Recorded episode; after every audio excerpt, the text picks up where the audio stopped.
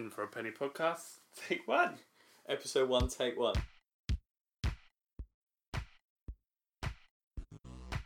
Hello, and welcome to the In for a Penny podcast. I'm Mark Schoffman, a freelance journalist, and I'm here with my financial advisor friend Joshua Gersler. Hello, good morning. Well, I don't know if we should say good morning because I don't know when people will be listening. Good afternoon. Good afternoon, or whenever you are listening. So, each episode, we're aiming to give our perspective on the world of business and money. We're going to start off with some issues that we've come across when running our own businesses. Then, we're going to try and shed some light on industry jargon in our alien concepts section before finishing up with a finance topic that we've come across recently. We hope that you'll learn something new from our podcast as well as having some fun along the way, too. So, well, you got your office, uh, you got a Christmas party tonight. I do. So, go on, where you going? We are going to Junkyard Golf. What's that? I haven't heard of that. Uh, place in Shoreditch. Yeah. In the big smoking. You can tour, you don't have to record, keep that bit. You can No, no, but I just started again. So it's a place in Shoreditch. Yeah. A big smoke in London. It's still gaming train. It's a place. It's really hard to record in a bedroom because anything can happen. You have birds flying into You told me this was your office. We're spoiling the illusion of podcasting. Most podcasts, I reckon, people just do do in there. this isn't a bedroom, then where's the bed? But you're right. This is a sofa bed you're sitting on. Okay, Yeah. If a podcast goes well, you never know. okay, So what were we talking about? Christmas party. So I'm going to a Christmas party in Shoreditch in London yeah. at um, Junkyard Golf, which is a mini golf, indoor mini golf centre. Okay, that sounds Other good. mini golf centres are available. We went One. to one called, we went for our office. Swingers. Yes. Yeah, Yeah, have you heard of that? I have heard of that. We were going to go there, but it was booked. Ah, that's a shame because when um, someone in the office suggested it, I- must admit I was a bit worried at first when they said, "Shall we go to Swingers?" Yeah, I imagine. Um, I thought it's probably not the right thing to do without my wife. Yeah, probably. Yeah. But there's not. There's no swinging N- well, you have a little swing, but with the golf club. with a golf club. Yeah. Okay. Did you score It was great fun. We went. It was uh, probably the same as yours. In, in, indoor crazy golf. indoor we crazy had a golf? good time. There's a, you have a few drinks. You have something to eat. It was it was good fun. What do you think about Christmas parties? Because you're sort of, as a staff member, you're Yeah. a boss, so you probably don't appreciate this, but as a staff member, you're compelled to spend an evening with work colleagues who you may not usually choose to go out with. Yeah, we do um, Christmas party, Christmas evening, whatever you want to call it, in our in our office. Um, I think it's just a nice um, way to thank the team for their hard work during the year. So I don't know. Maybe they don't enjoy it. Maybe they think they've got to spend an evening with me, which, as you know, isn't the most fun thing to do. I know well, alcohol probably helps. Yeah, probably. Um, I enjoy it. I think it's a it's a bit of fun. Although looking back to my previous job, um, yeah, I wasn't that excited by our Christmas parties. What What's your best Christmas party been? My best Christmas party, probably last year at at, uh, at the Orchard Practice, we went to um, the Crystal Maze. Wow, So we did the Crystal Maze, and then we went out for a nice meal afterwards. lovely. I, th- I thought that was good fun. Should people have to pay for themselves on a Christmas party? No, definitely not. So you What, pay. have you got? To, have you got to pay for yours? well. I will run my own company, so I have to pay for myself. Oh, no, but I I am going to one with another company like that. I don't have to pay for. Sorry, your your junkyard golf. You That's not me. You're right. That's Yeah. I'm going with another publication that I work for, okay. and hopefully they'll pay. Yeah, Um, I'll update you if they don't, but I know I know they are going to pay. I'm Yeah. sure it will be a lovely evening. and definitely the company should pay for their team. What if you're out though, and the person running a Christmas party decides um, you can only have two drinks, two drink limit, but then you need you're like a four drink person before you get comfortable. Well, I think I th- well, I mean, firstly, I don't think anyone should have to drink to be comfortable. That's true as well. Yeah. Sorry about that. um, but no, no, if if um, if you want to have a few extra drinks, then your boss should pay for it. Doesn't mean you take the mick. Yeah. But What's uh, the limit? I haven't set a limit. If people want to have few drinks, have a few drinks. I don't think anyone in my office is going to be drinking 20 drinks. I'll probably have one and then I'll be on Just the a floor. lemonade. Well, I'll probably have a, a beer or a glass of wine, then I'll be on the floor. What type of party are you having? Just because I'm not a big drinker, Mark. I see. What's the view on, on people getting drunk at a Christmas party? Before I started work, I'd always seen stories about people getting drunk, throwing up, getting up to no good in the corner on the photocopier. I've never seen any of that. Maybe I'm going to the, the wrong The wrong parties. parties, yeah. Should people get? Have you? Do you have staff members who get drunk? Ray? Um, no, never really had problems. You need more exciting stuff. You're probably right. Yeah, we're, we're, we're in finance. We're not that exciting. Yeah. This is a section I'm dubbing a penny for your thoughts, where we're going to discuss some of the social issues that come up in the world of work and general life. Okay, sounds good. So um, I'm going to suggest a theme to you, and I'm going to. I just want to. I want to see what you, what you think. I'm going Okay. to pick your brains. A Go penny for for your thoughts, almost literally. So for this episode, I want to discuss business meetings. Okay, So you're a financial advisor. I am. You probably have um, a few meetings I do. I, quite regularly. yeah. Um, what's your policy on handshakes? I allow them. Like my Good. policies, I allow handshakes. What is a good handshake? Firm, Yeah. but not too long. Okay. Because sometimes I find it can be a bit of competition as to who lets go first, or who. And if you, I f- sort of think feel like if you let go too quick, it's like you're not dominant enough and not confident. And if you hold on for too long, maybe you don't know what you're doing. Um, my feelings on handshakes: get in, get out. Is that just handshakes or anything else? That's just handshakes, Mark. Okay. What about because sometimes I find you can have you ever over gripped on a handshake and you go for the, the palm but you end up on someone's wrist. um, I've had the opposite where they've gripped too quickly and they've just grabbed the end of your fingers, a bit like this. This is great. No, okay, that's not, that does hurt and you end up squeezing their fingers. Yeah, it's a bit uncomfortable when someone fingers. does that to you. Yeah. What do you do in that situation? You just have to carry on shaking. Yeah. you got to just play it out. And okay, so we've done handshakes. What about um, kissing? I mean, I like you as a friend. I've been in some meetings where uh, if there's a man and a woman, um, they're going for a kiss on the cheek, even if it's someone we've just met. Is that too much?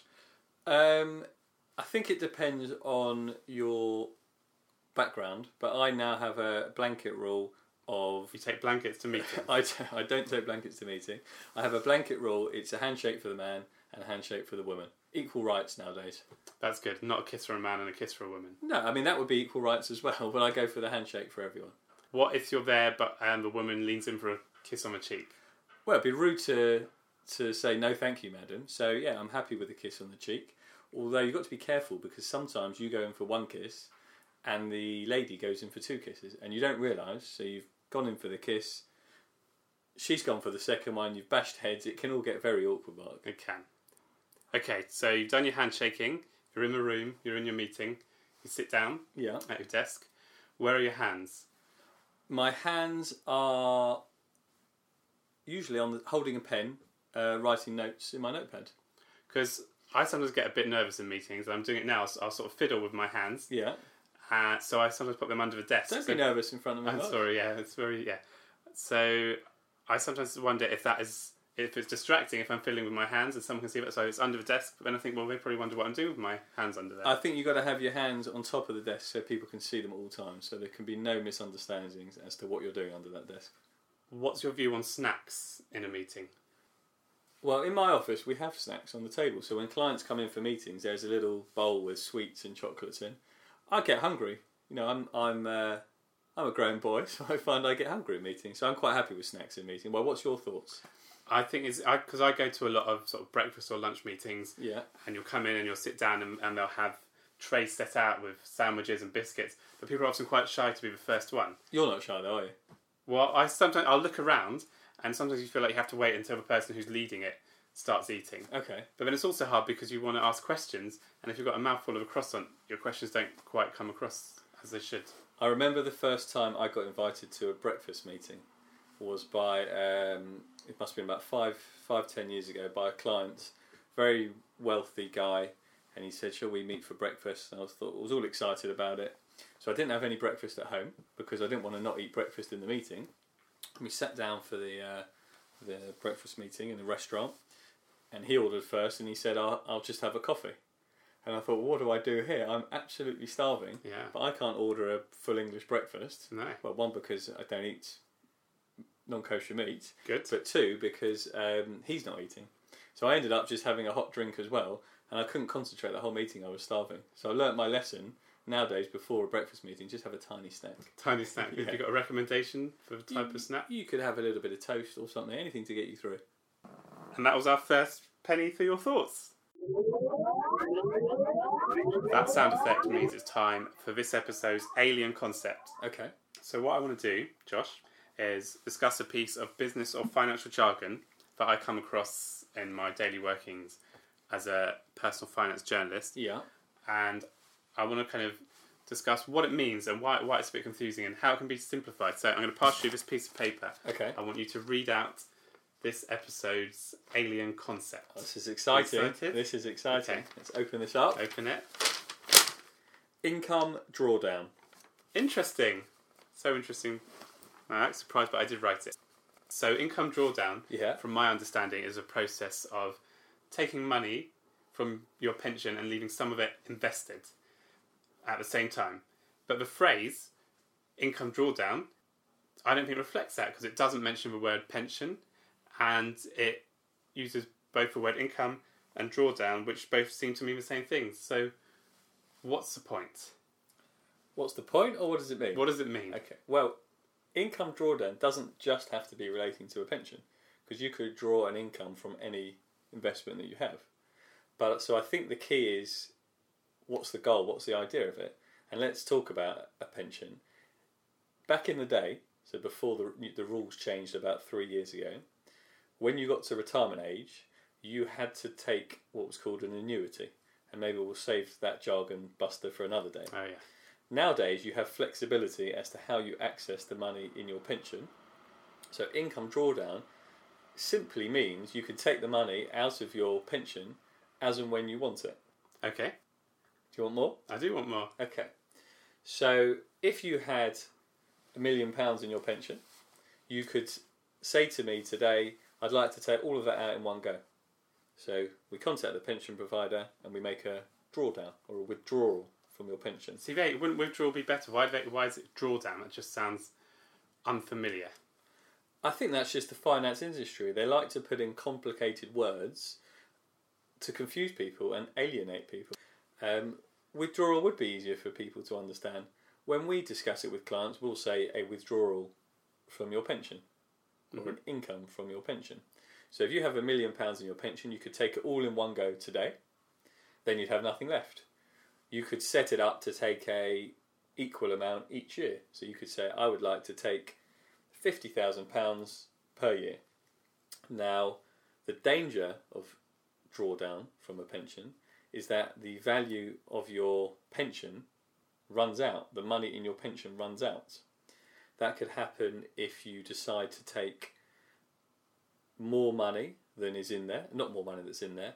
If you decide that you want to take um, too much of the pot. So if you are 60 years old and you expect to live for another 30 years, if you were taking £50,000 a year and if there was zero growth in your pension, then you'd only have 20 years worth of money.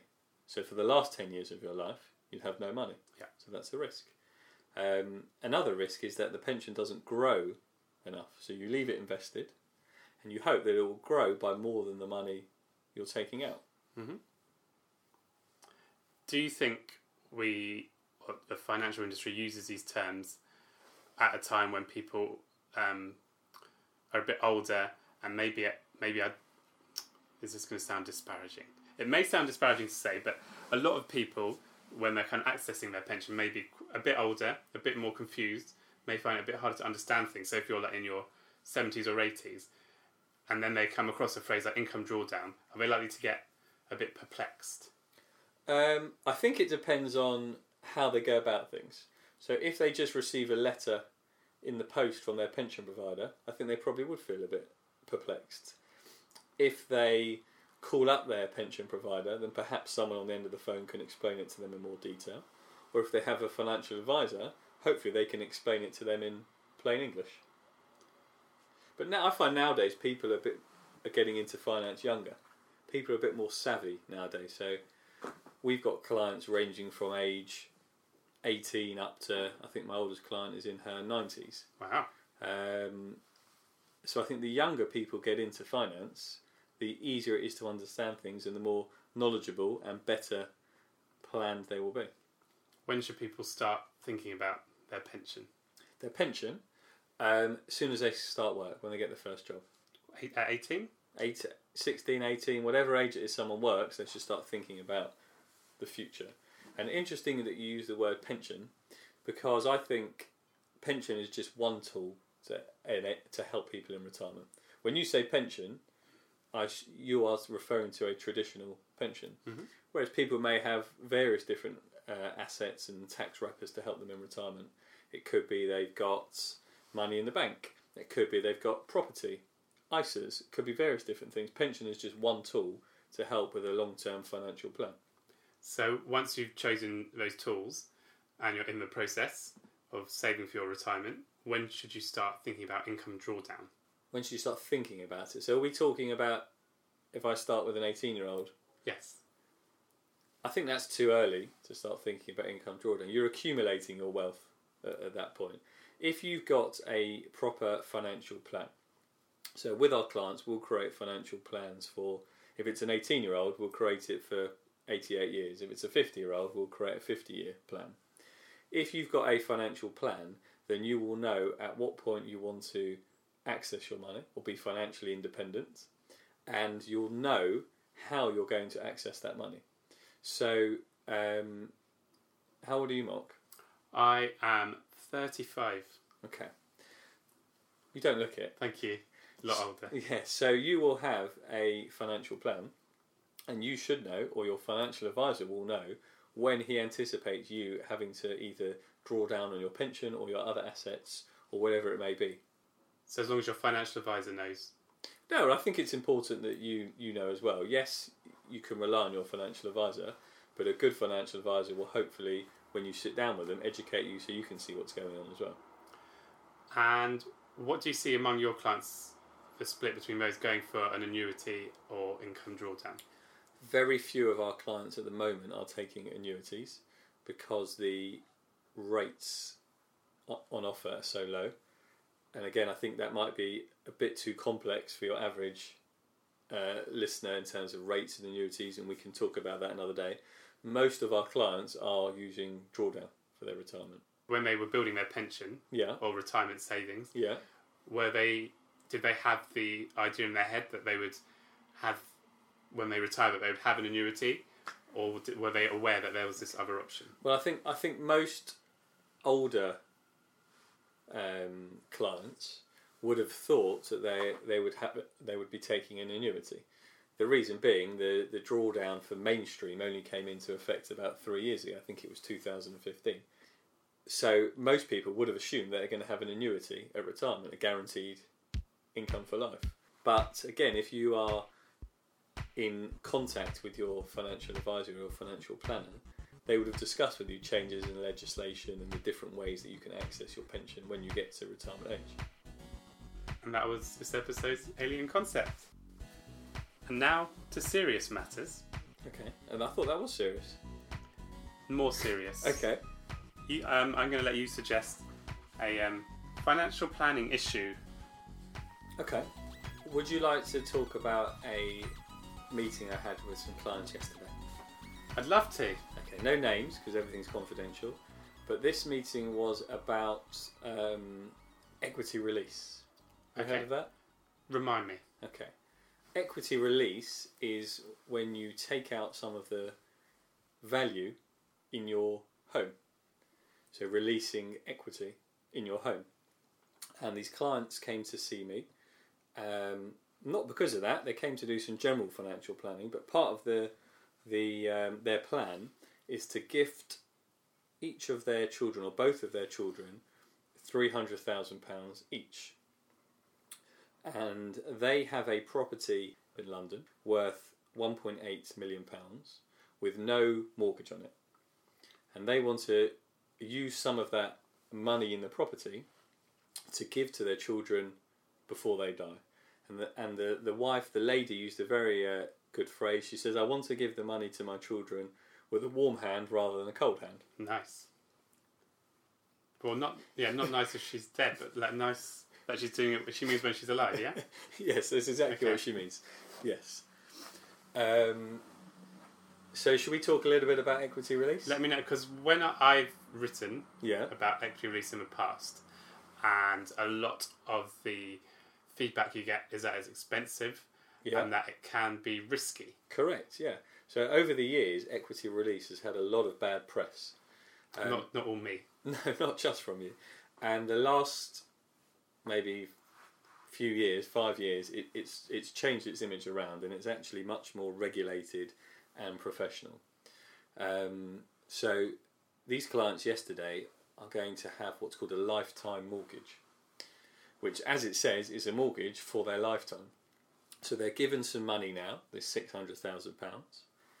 An interest rate is charged on this money and they're going to be paying something like four and a half percent. Okay, there are cheaper deals and there are more expensive deals, but this is the best one for them. They don't actually pay this interest though on the mortgage. The money or the the interest payments are added to the money they owe. So, for example, uh, I'll use some round numbers to make it easy because I'm a bit simple. They borrow six hundred thousand pounds. If the interest rate was ten percent, that would mean they'd have to pay £60,000 each year in interest. They don't pay that, that's added to their mortgage. So at the end of year one, they owe the mortgage lender £660,000. Yep. But when do they repay that um, uh, after that year, or then what happens? Well, it's up to them when they repay this mortgage. The idea is that it's a lifetime mortgage. Okay? So the- idea is they never pay it back. The, the debt increases each year, and that's one of the big risks of equity release. The debt increases each year, and upon their death, upon the second death, so the last to die, the mortgage lender will receive payment back. But how does that work though? Because obviously, this the kids aren't going to have six hundred sixty thousand pounds or whatever in their pocket just to hand over. So how how do how do they physically repay that? So the well, if they don't have six hundred sixty thousand pounds in their pocket, which they probably won't do, they would have to sell the home and use that to clear the debt. What if the home isn't worth the amount that's owed? Well, the mortgage lenders have a way to calculate how much you can borrow based on your life expectancy, the property and the value of the property and certain things. So they will calculate that um, and hope that there will be enough equity left in the property upon the second death. They have a rule, which is one of the reasons why the industry is, is now a bit cleaner, uh, a no